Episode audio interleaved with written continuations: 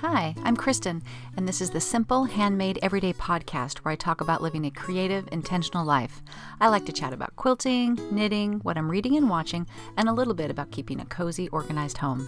You can find me on my blog, Simple Handmade Every Day, and on Instagram at Kristen Esser.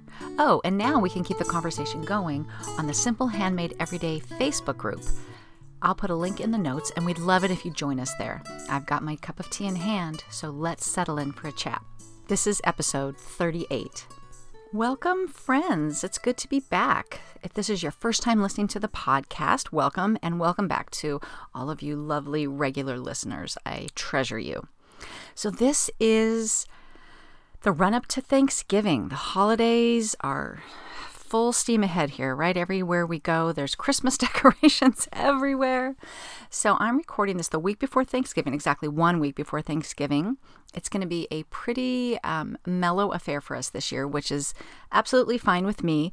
Um, my two college kids are coming home, which I now really appreciate because last year that wasn't the case. Chloe was in Norway, and so um, we missed her, but we had a big extended family there. Um, for here for Thanksgiving. So that was great. So this year it's the the college kids are coming back and my dad's coming and uh, and that's basically it. So you know the menu is set as it has been for 10 years now once i settled upon all my recipes and uh, i'm looking forward to it i am i have to confess that the actual Thanksgiving meal is not my favorite meal. As a matter of fact, it's one of my least favorite meals. I know that's like you're not supposed to say that, but it's true. I just I I don't get much out of it.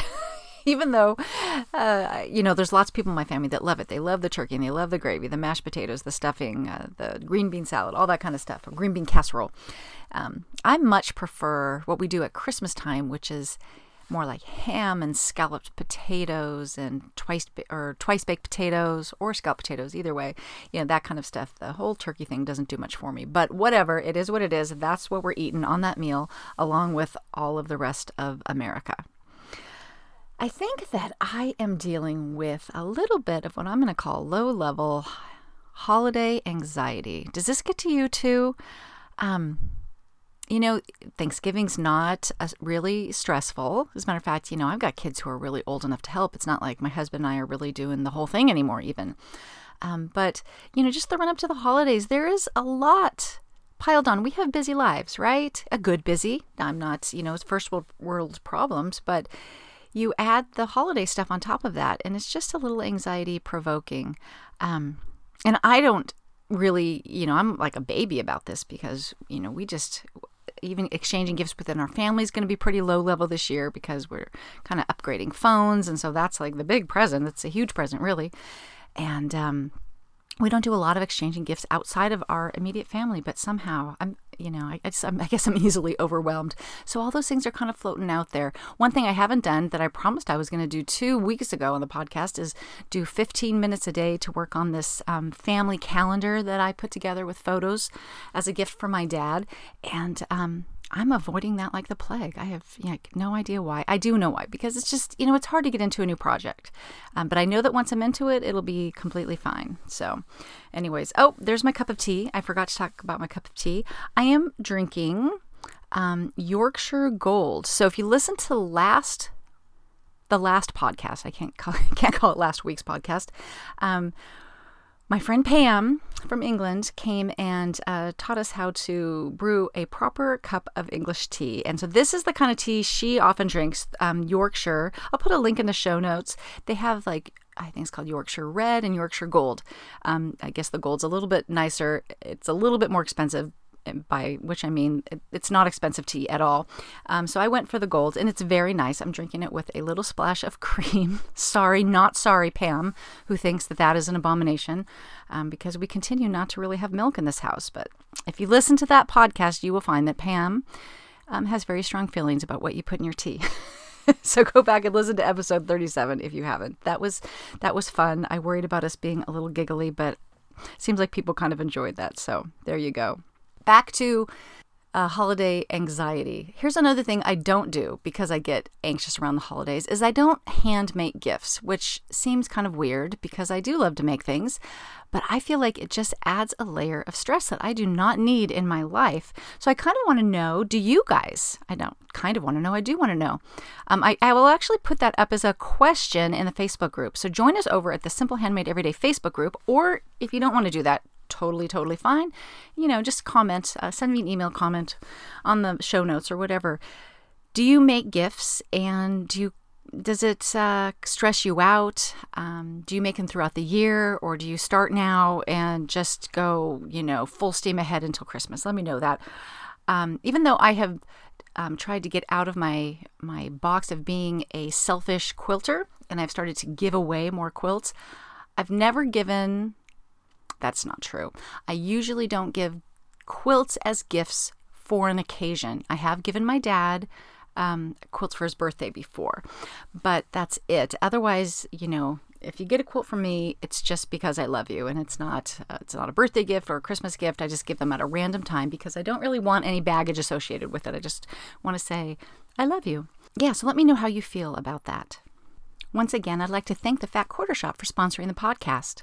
Fat Quarter Shop is a one stop show for quilting fabrics and supplies for quilters around the world. They stock quilt shop quality fabrics, pre-cuts, quilt kits, patterns, notions, and even cross stitch supplies. Are you signed up for the Quilt for a Cause quilt along for 2020?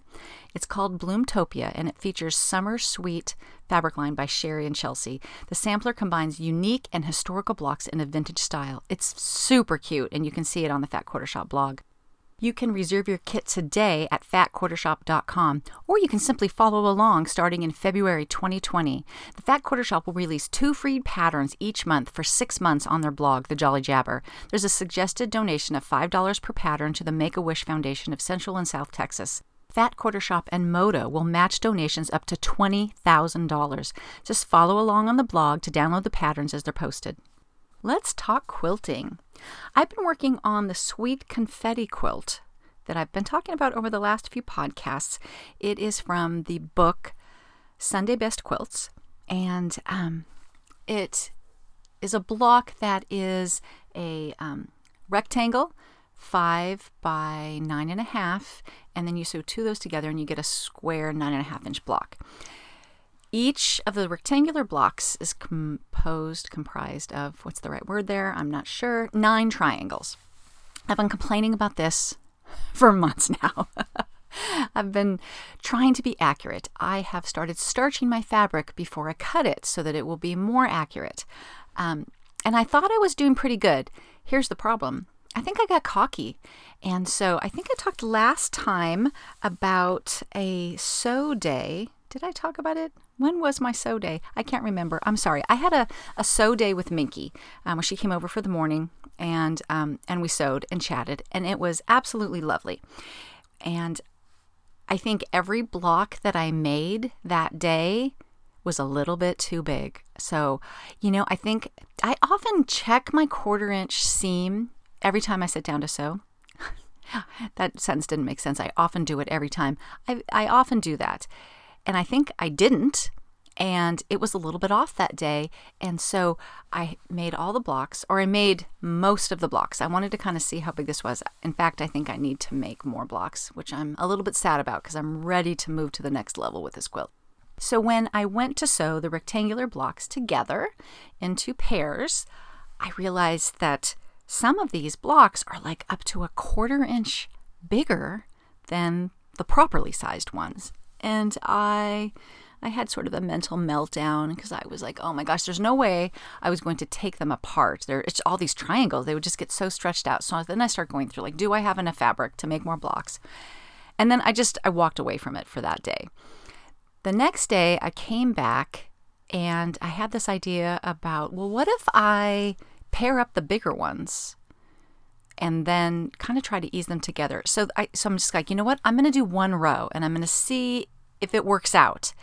And it did. So what I kind of learned and then I stopped matching the big ones up together. I'm just I'm matching the bigger ones, the ones that are too big up with the right size ones and I'm making the bigger ones the right size basically.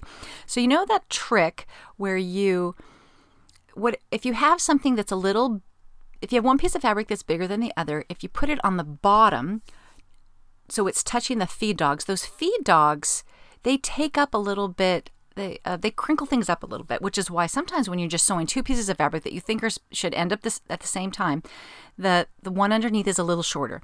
Well, so you're taking advantage of that technique. So I just pinned.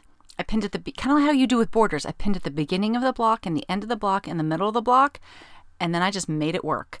And um, you know what? It's working. It's working. And I think that I'm able to finagle it. There's a few places where I think the shorter fabric, the shorter block, you know, it gets a little bit of a a puckery look when it's been stretched, which is kind of what's happening here.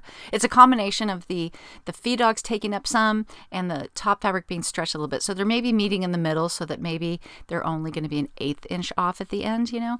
And then when I sew those together, that'll happen again, and then it'll only be a sixteenth off, you know. So we'll just you know repeat but it's it's working. I just did one row at a time to see if I could get away with it, and and I am. So I'm excited about that. So I actually the first that's eight rows. The quilt is eight rows, and the t- first four rows are sewn, you know, into rows. And so I just need still need to do the bottom part.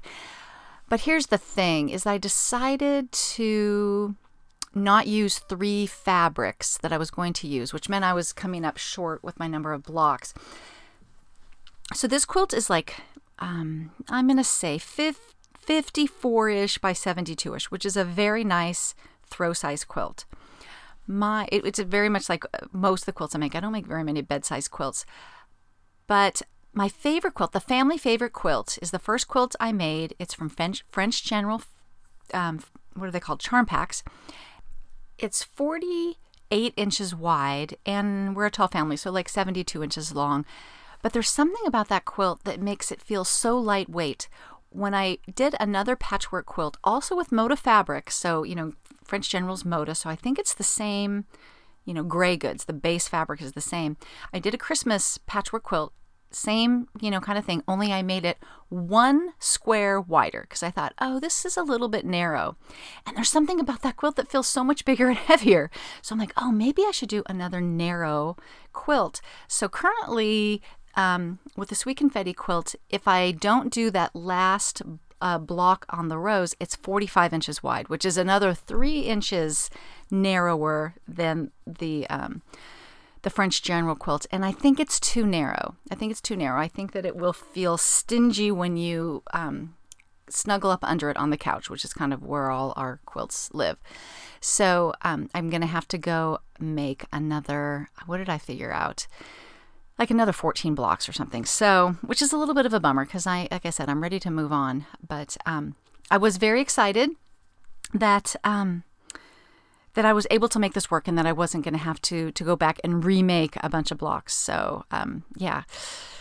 Accuracy, people, it pays to stop for a minute at the beginning. And I stopped. What I was doing is there's a, a center the first block you make, the first unit you make in this block is a quarter square triangle block and it should finish at three and a half inches square. You know it's it's, it's that's the unfinished measurement of it you know because you're going to sew more things onto it. But i i was measuring every every time after i did one to go okay are you okay?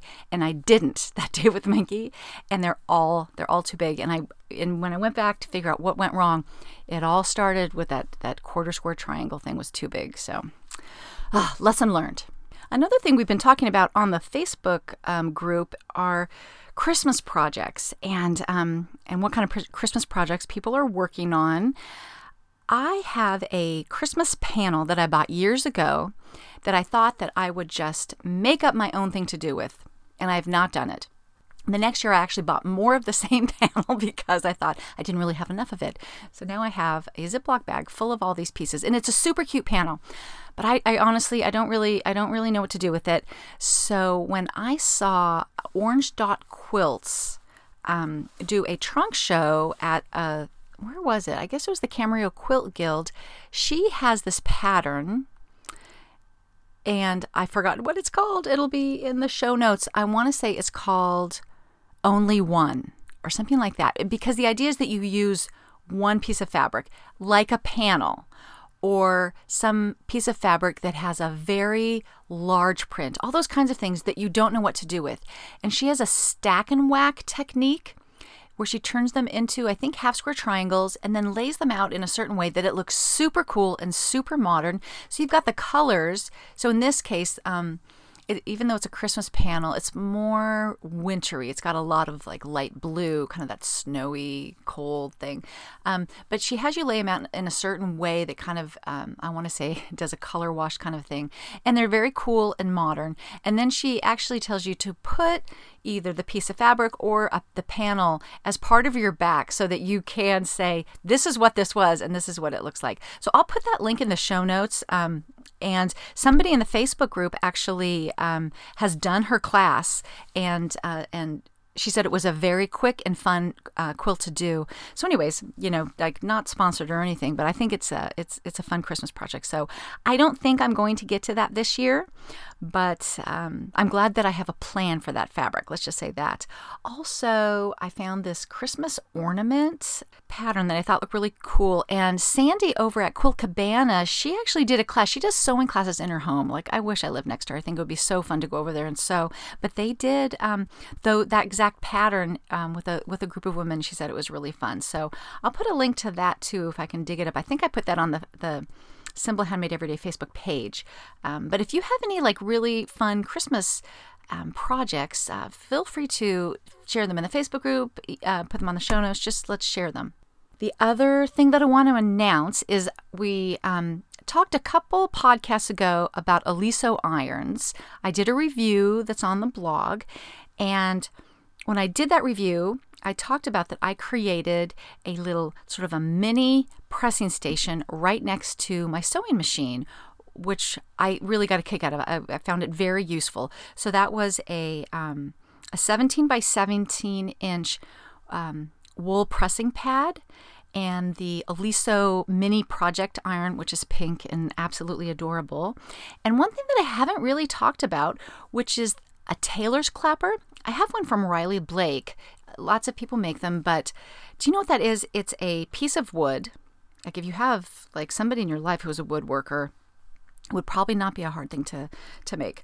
But it's a piece of wood that's all sanded and smooth and once you when you iron a block you put it on top of it and again it's kind of the idea of the the wool pad um, it what it does is it absorbs the heat, so it cools it really quick, and then your um, your seam is set and it's flat. So if you've ever ironed a block and you set it aside and it kind of um, bows up a little bit, it's not staying perfectly flat, then you know what I'm talking about. So you iron it and put the and, and you can pr- press down, but I actually if I'm doing a lot of units, I just iron it and I lift it up and I just kind of drop it there and I just drop one after another under the tailor's clapper with no weight on it. And then when I'm done, I take it off and they're all cool and flat. So I, I love it. I love it. It's just like one of those.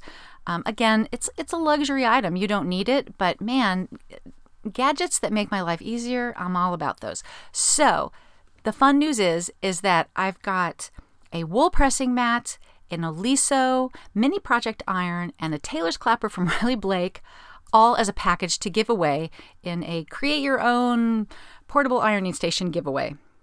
Maybe I will rename that. I don't know. But by the time you listen to this, go to the show notes. Um, and I will put a uh, a rafflecopter kind of entry thing in there. And so I'm going to have you enter on the blog. I'll announce it also on um, Instagram. But go to the blog, enter for that, and all those people, whoever wins. Uh, you know, um, those will all show up on your doorstep. So I'm really excited about that because I truly love each one of those products. So that's most of what's going on for quilting. Knitting wise, I am knitting away on a sock, and I feel like about every 10 rows, I have to rip back seven rows. so let's just say that it's very slow going. I turned the heel the other night, and when I went to, you know, continue it last night, I'm like, I don't like the way these stitches feel on the side, and that's going to feel weird on my heel. So I ripped it all back. And, you know, I feel like every time I have to rip back, I just think this is good practice for putting stitches back on the needle. Because I heard this quote once that said, if you're not a good ripper, you're not a good knitter. And I think that's very true. If you don't know how to rip back and get things back on the needles, then you're just in for a world of hurt. So practice it. Um, so that's all I'm doing knitting wise. But in rather exciting news, my daughter Chloe, um, she's you know away at college, and her roommate crochets, and she makes super cute stuff. Like she, Chloe sent me this um, photo of all this in their room, um, all these little crocheted pumpkins at Halloween, like very cute. So um, her roommate has taught her to crochet. And in a very short period of time, I feel like in two weeks, she knit a hat, an adorable um, headband, kind of ear warmer that I think has a little twist in it, and an infinity scarf. And she's got another hat on the needles. What's funny about the infinity scarf is that when she showed her roommate it, she's like, How did you do that? Because it actually looks like it's been knit. And it turns out that Chloe was sort of accidentally doing a stitch wrong, but it came out to be this super cool knit look, which I actually like because I personally, you know, obviously I'm a knitter. I prefer knitting. Um, I like the fabric that it creates. I feel that the fabric um, is softer and more drapey. I feel like, and I could be wrong, and maybe I just haven't been exposed to enough crochet, but I feel like crocheted, I'm going to call it fabric, the end result is, is stiffer and it's often got a lot of more holes in it. So I'm just like, I'm, a, I'm kind of a knitter. Um, but I love that she's crocheting. She does know how to knit, and I I'm not sure she's ever finished anything. You know, back in the day, she used to knit. She was knitting a scarf like while we would read aloud at night, and I just think you know the scarf was like ten feet long, and she never finished it. but I'm just all about people doing stuff with their hands. Um, and I'm just, I'm super excited for her because, you know, she's in college. This is her last year. She's under a lot of stress. And I just feel like, oh, she's got this new creative outlet. So um, I'm super excited for that. And I know we've got some crocheters listening to the podcast. So you have another one in your crochet army. Let's move on to books. I feel like maybe I should put music at these little transitions. I don't know. That'll probably never happen. I have felt um, a little stagnated in my reading, so I don't have a ton to report here. I am still listening to the book, The Signature of All Things by Elizabeth Gilbert. It is a very, very long audiobook. I finally sped it up to like 1.25 a time, you know, so it plays a little bit faster.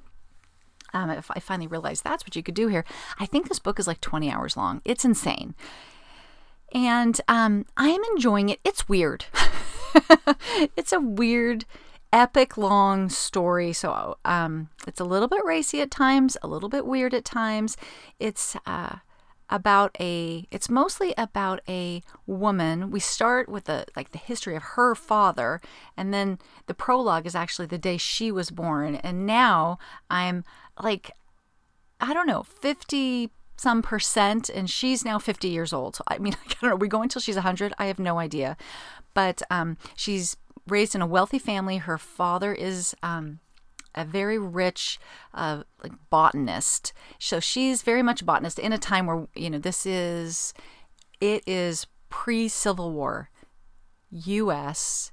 Um, East Coast, although I can't exactly remember where. But so it's like in the um, yeah, I think right now we're like in about the 1850s, and um, but she's very she's brilliant. She writes books, um, and it's just it's her epic story of her life and um, how her her love life plays out, how her I want to call it a career, but it's just really um, you know it, it's kind of a career, but nobody's paying her. It's just like her hobby of of botany and the things that she's studying, and um, and then you find i just got to the point where you find out uh, what the signature of all things is which is this guy that had this theory that you know that god has imprinted um, himself into each and every um, plant and that and that is the signature of all things and that things like um, the heart like a rose represents love to, to most people right? But he thinks that a rose actually is love. You know, like it's just like this super weird woo woo thing. So I don't know. I'm I'm like I, am gonna finish it. Um, but I'm not going to give it, a, you know, a 10 out of 10 or anything. And I'm not really into the book that I'm reading, like, uh, I want to say paper book, but it's really a Kindle book, so I don't even really want to talk about that. But I did look up a few things. A while back, I talked about the show called Home Fires, which I loved. And it uh, that show was canceled um, they didn't know it was going to be canceled, and so they left it at a cliffhanger. And so the guy, Simon, somebody, I don't know, can't remember his name right now, um, he wrote a series of small ebooks that were available, are available for like $2.99 to continue the story so that so because the fans were outraged. So i've talked about each of these books. I bought all four of them i guess it was probably about a year ago. You can now buy them. I bought them at, for three bucks each so what cost 12 bucks. You can now buy them as a set one through four for like uh, 8.99 only ebook. They are not well written books. I will tell you that. The guy is a better screenwriter than he is a novelist. But if you like those characters, if you're invested in the characters of Home Fires, you get to see how it plays out from the vantage point of the guy who wrote it in the first place. So it's not like somebody else picked up this story. This was where he would have gone with the story had the show not been canceled. Well, a new one came out in October called A Woman's War. Um, I just, as I was like researching this today, I downloaded it. I have not even opened it. Um, it's got kind of mixed reviews kind of what I'm saying. People are saying it's not a well written book, but and other people are saying, well, I'm just really happy to know what happens to these people. I don't know if that's the end of it or not. Um, but for what it's worth, if you have followed along with Home Fires, um, A Woman's War is out. Um, and Home Fires, for those of you who haven't seen it, is a um, England World War two, right? Oh my gosh, it's been a long time. It's it's a small little village, and it's a lot about the the Women's Institute. You know that group of women who get together and they raise money. And there's a whole lot of political shenanigans with that.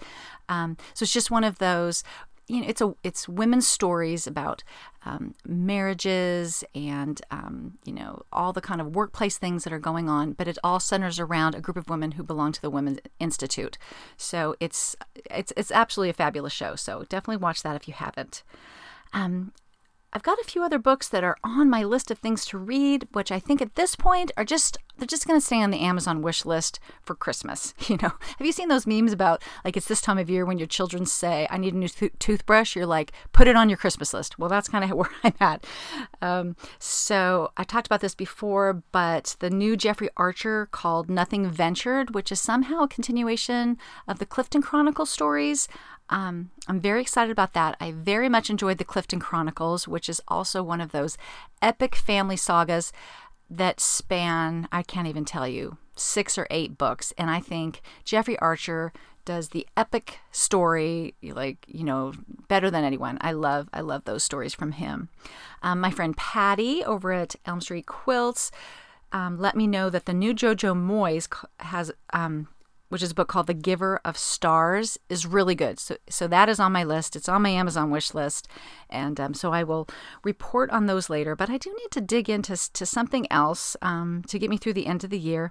This is the time of year where I often reread Winter Solstice by Rosamunde Pilcher.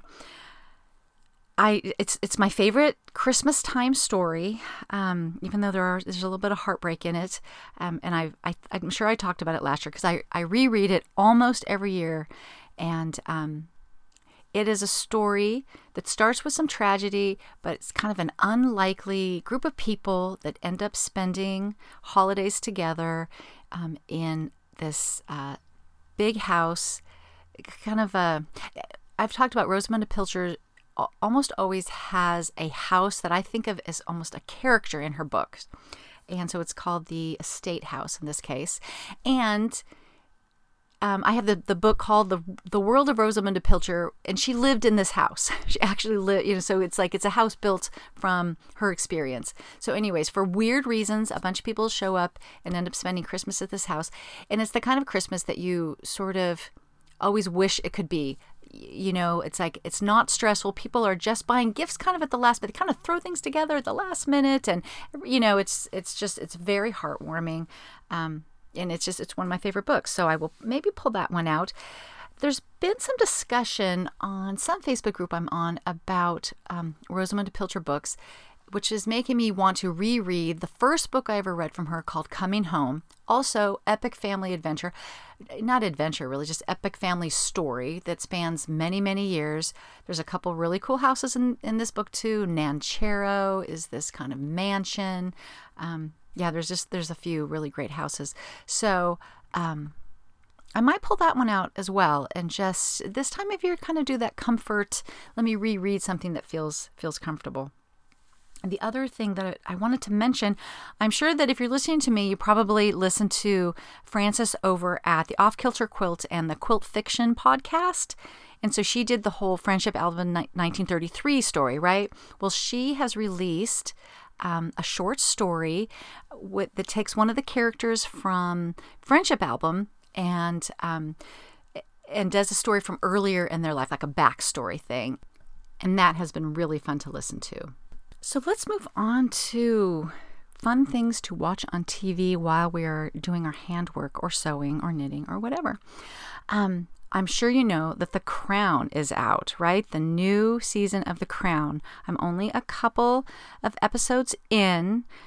I have feelings about the casting. So I believe this is um, season three, and the first two seasons use a certain set of actors for you know everybody, all the the principals, the queen and her husband and her sister, and um, you know her boyfriend and husband and all that. And this was apparently the plan from the beginning, but now they want to take the story. I guess it just is supposed to start a few years later, but they want to take it into the future. So they recast all those characters and I wasn't sure how I was going to feel about that. The casting for the first season was so good. Like if, if you know, I saw sort of side by side pictures of each of the characters, and while everybody's perhaps a little better, the actors are a little better looking than the real people. They were it was really well cast. So um, I could not figure out where the new queen. I could not figure out where I knew her from. And if you were also wondering, if you watched Broadchurch, she is the investigator in Broadchurch. She's the one that's not David Tennant. so that was interesting. Um, I think she's very well cast. You know, it, it's a bit of a leap to take where we ended up with her name was Claire Foy was the the um, the last queen, and this is Olivia Colman. Like there's a big age gap between them, so it's it's a bit of a leap. But what are you going to do? Prince Philip, I think he's well cast. Um, the new one, the old one was really well cast. The new one is, um, I can't think of what his name is, but he is the guy that played J- Black Jack Randall on Outlander. And if you know anything about that character, he was not a nice guy and so i'm i'm struggling i'm struggling with him as prince philip but it's really not that bad because you know what i don't like prince philip i think he's kind of a jerk I think that all these men who are in the shadow of powerful women do not handle it well. And so, and he is no exception. Um, and we've got uh, Helena Bonham Carter as Prince Princess Margaret, which um, she seems a little too old for that role, but she really plays the firecracker party girl, not going to play by the rules kind of character very well. Um, and then um, I definitely have seen the guy that plays her significant other, uh, husband, what's his name, like Tony or something. I can't quite. I even went to his IMDb page. I'm like, I don't know why I know you. I think he's been on several things. He's just one of those faces. So, anyways, I'm only a couple episodes in, so that has been. I'm enjoying that.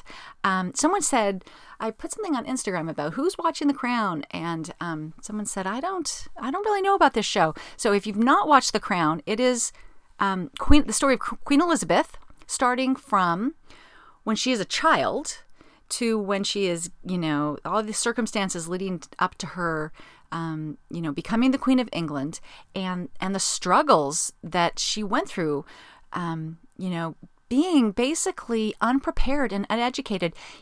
She and and royalty up to that point, they were not really well educated she fixed that actually in real life. She made sure that didn't happen. They were educated more on the on the religious side of it is that you are the sovereign you were chosen by god this kind of thing and not the fact that you need to really have a degree in political science to be to do a good job as a ruler you know as a leader even if you are a figurehead you know? Um, and so she felt undereducated.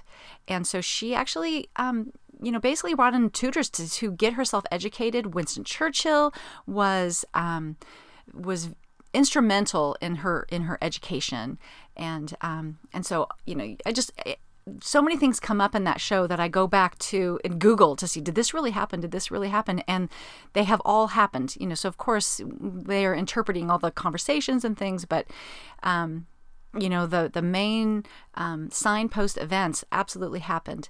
So um, that has given me quite an education on the crown. on on Queen Elizabeth, and so and so now we're going to continue. Um, when I was checking out the you know the characters, I saw who they had cast for Princess Diana coming up in the future, and it looks like they really nailed that casting too. So, anyways, if you're an Anglophile at all, definitely watch that. Same thing with Victoria. Um, I actually like Victoria better than The Crown, but I've got nothing nothing bad to say about The Crown. The other um, show that I started watching is called Hinterland, and it is one of those um, kind of, you know, crime shows or um, mysteries. And it's kind of different than my usual. It's very, very dark. So if you liked Broadchurch, um, which is I felt very dark, you might like Hinterland. I wanted to call it like Nordic noir, you know, so that's kind of northern, like um, Shetland, and you know, there's all those ones. But really, I think I have to call it a British mystery because it takes place in Wales. And they apparently film it in two languages, um, which I think is interesting. They film every scene twice so that there is an English version of it.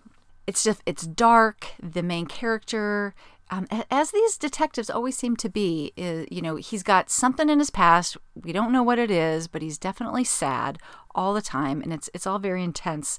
But I still enjoy it. It is so not the cozy Midsomer Murders where there's, you know, there's a body, a dead body in the vicarage kind of a thing. This is like, you know, um, more like serial killer kind of stuff.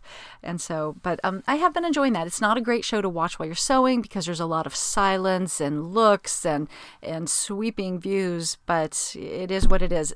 As a matter of fact, I have a, a kind of a funny story. When I was working on my sweet confetti quilt, um, I have the design wall up, and I wear um, I have I watch on a little iPad Mini sitting on my table at my sewing station, and I've got some um, wireless headphones so I can kind of move around.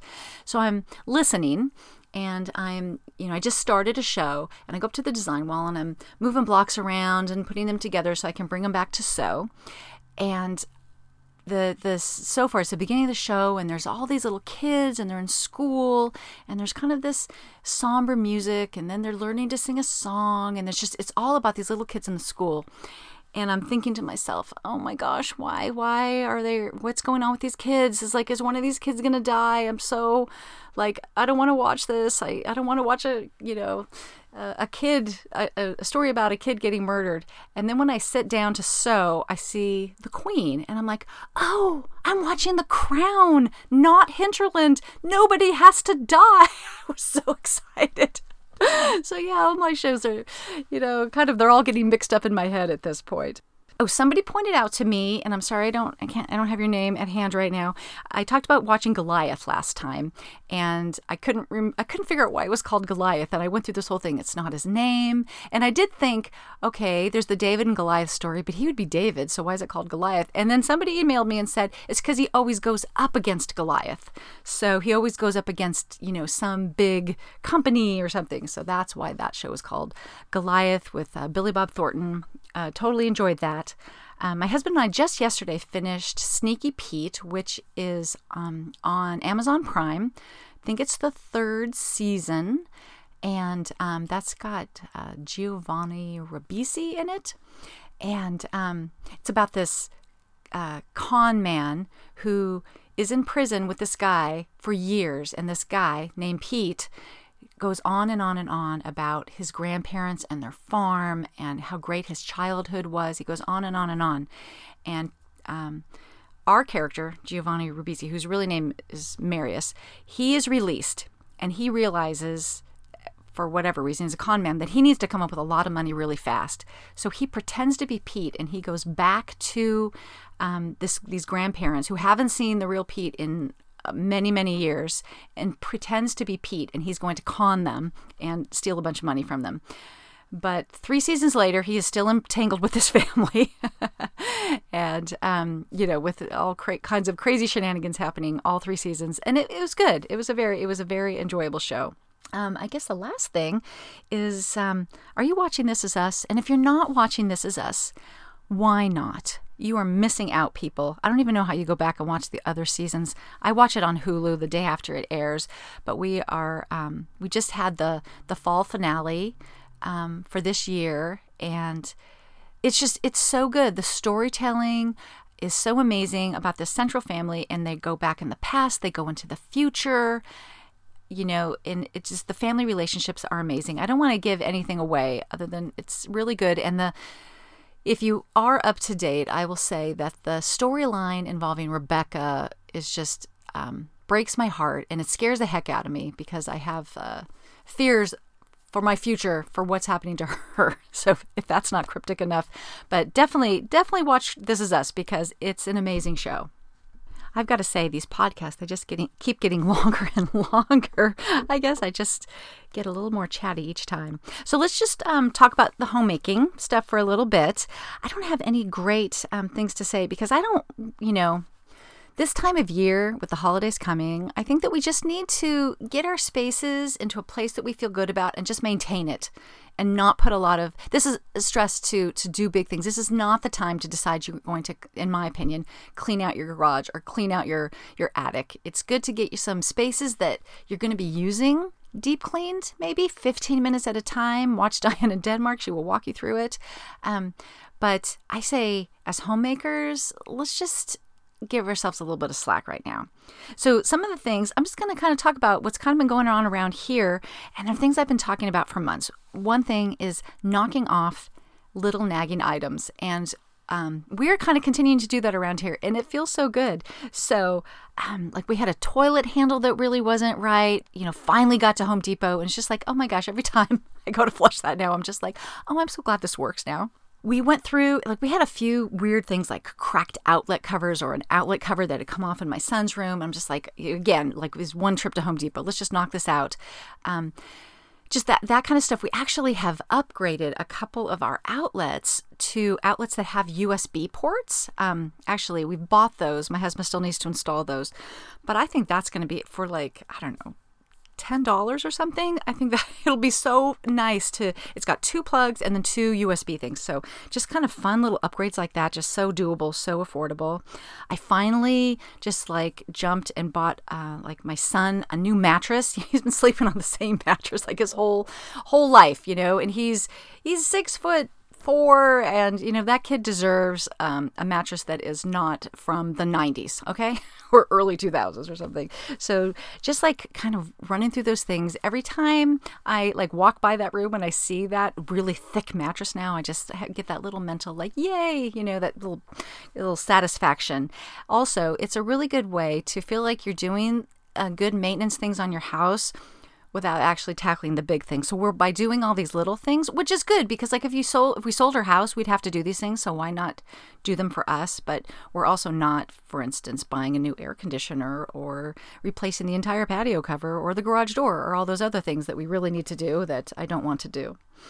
Um, so not you know I, i'm getting a kick out of continuing to knock little nagging things off my list um, I am enjoying my holiday journal. I talked about that in the last um, homemade making section on the last podcast about putting together all of your Thanksgiving recipes, all your Christmas recipes, all your cookies and you know pie recipes. Um, maybe keeping track of the gifts you're giving, the people you're sending, um, holiday cards to, things like that, so that it's all in one place every year. You can just pull that out and not have to go through all your recipes to to find those things. I heard from um, several people who said I've been doing the same thing for ten years. I love love it. It works.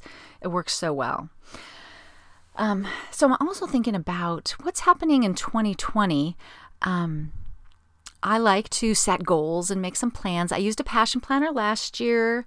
Um, no, I didn't use a passion planner. I'm thinking about using a passion planner this year coming year, I used Power Sheets, and I'm kind of weighing those options.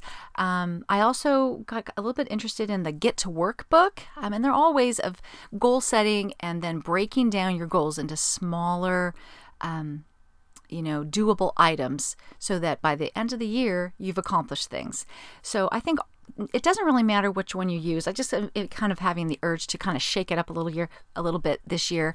Um, I totally loved the Passion. Uh, they all have such similar names. They all are these p words. I love the power sheets, and I highly recommend them if um, if you've never done that because it really makes you think about what's important. Like one of the questions they say is like when you're 80 and you look back what do you want your life to look like? What do you want to have accomplished? Um, and I think that's a really, uh, it's a good question because that's when I I realized um, that I thought I had a lot of business goals, but a lot of those goals pivoted to family goals because when I'm 80, you know what? You know, relationships are what are important to me. So. So I might just continue to use um, those kind of things to set goals and keep using my bullet journal to keep track of it. But I don't know if you have a, a type of planner that you're really passionate about, let me know. Let me know what that is. So let's do the one simple swap. Um, I do this little thing of, of one simple swap to uh, help us to be a little bit more environmentally conscious. And what I want to talk about today are bar mop towels. So from Amazon, I just replaced ours. You can buy like a dozen of these. They're not that big. I'm going to say like 12 by 18 or something. Very thick absorbent towels. And I use them for drying dishes. Um, and I realized when I ordered a new pack, we'd had them for like exactly two years. And after two years, they were looking pretty stained and not holes or anything, but but stained and and thin, like you know, like a lot of the the lint has come off in the dryer, and so those got downgraded to rags. Um, but they're a great way to avoid using paper towels. And, you know, for many reasons, I'm sure we all know, we really should not be using paper towels. So having a well stocked drawer of of, of rags, um, which we do have from all kinds of things. But and it's more like I just I keep you know downgrading things to the rag drawer and then throwing away the things that have holes. So I'll put a link in the show notes. But I don't. They were not very expensive. Um, but to have a dozen, you know, of these things that are basically you can use them. A lot of people just use them as paper towels. I use them for a while for like for drying. They dry dishes really well because they're very absorbent. Um, un, they're very they're like the complete opposite of a flour sack kitchen towel, which are very thin. And I like to use for like um, for drying off vegetables and things like that. But these are really thick and are a great replacement for you know wiping things down, wiping up spills, or drying dishes, whatever whatever you need. So bar mop towels are an absolute favorite of mine. I like them over what I would call a normal tea towel or a dish towel. Um, you know that you can just you know buy at Target. Bar mops are a little bit more utilitarian, and I and I really like that. Let's talk before I leave. Um, I want to thank a few people for leaving reviews. So, one, two, three, Bricky D, thank you very much for your review. Very Jerry was checking in about the fires. She said that she was thinking about me with the Southern California fire. So, thank you very much for that. And you know, we got through all that unscathed. We did, not everybody did. So, but but thank you for for thinking of me. And um, got Edward Cullen, thank you very much. So, um, if you're if you're new to the podcast and you enjoy it, I absolutely would appreciate a review or a rating and um, and and share it with a friend if you think that you've got someone that might uh, want to join in our little community. Please join the Facebook community. Um, that's been really fun over there, and it, it's a way for the conversation to go both ways. I love to hear from you guys. So thanks for spending this time with me, and we'll see you next time.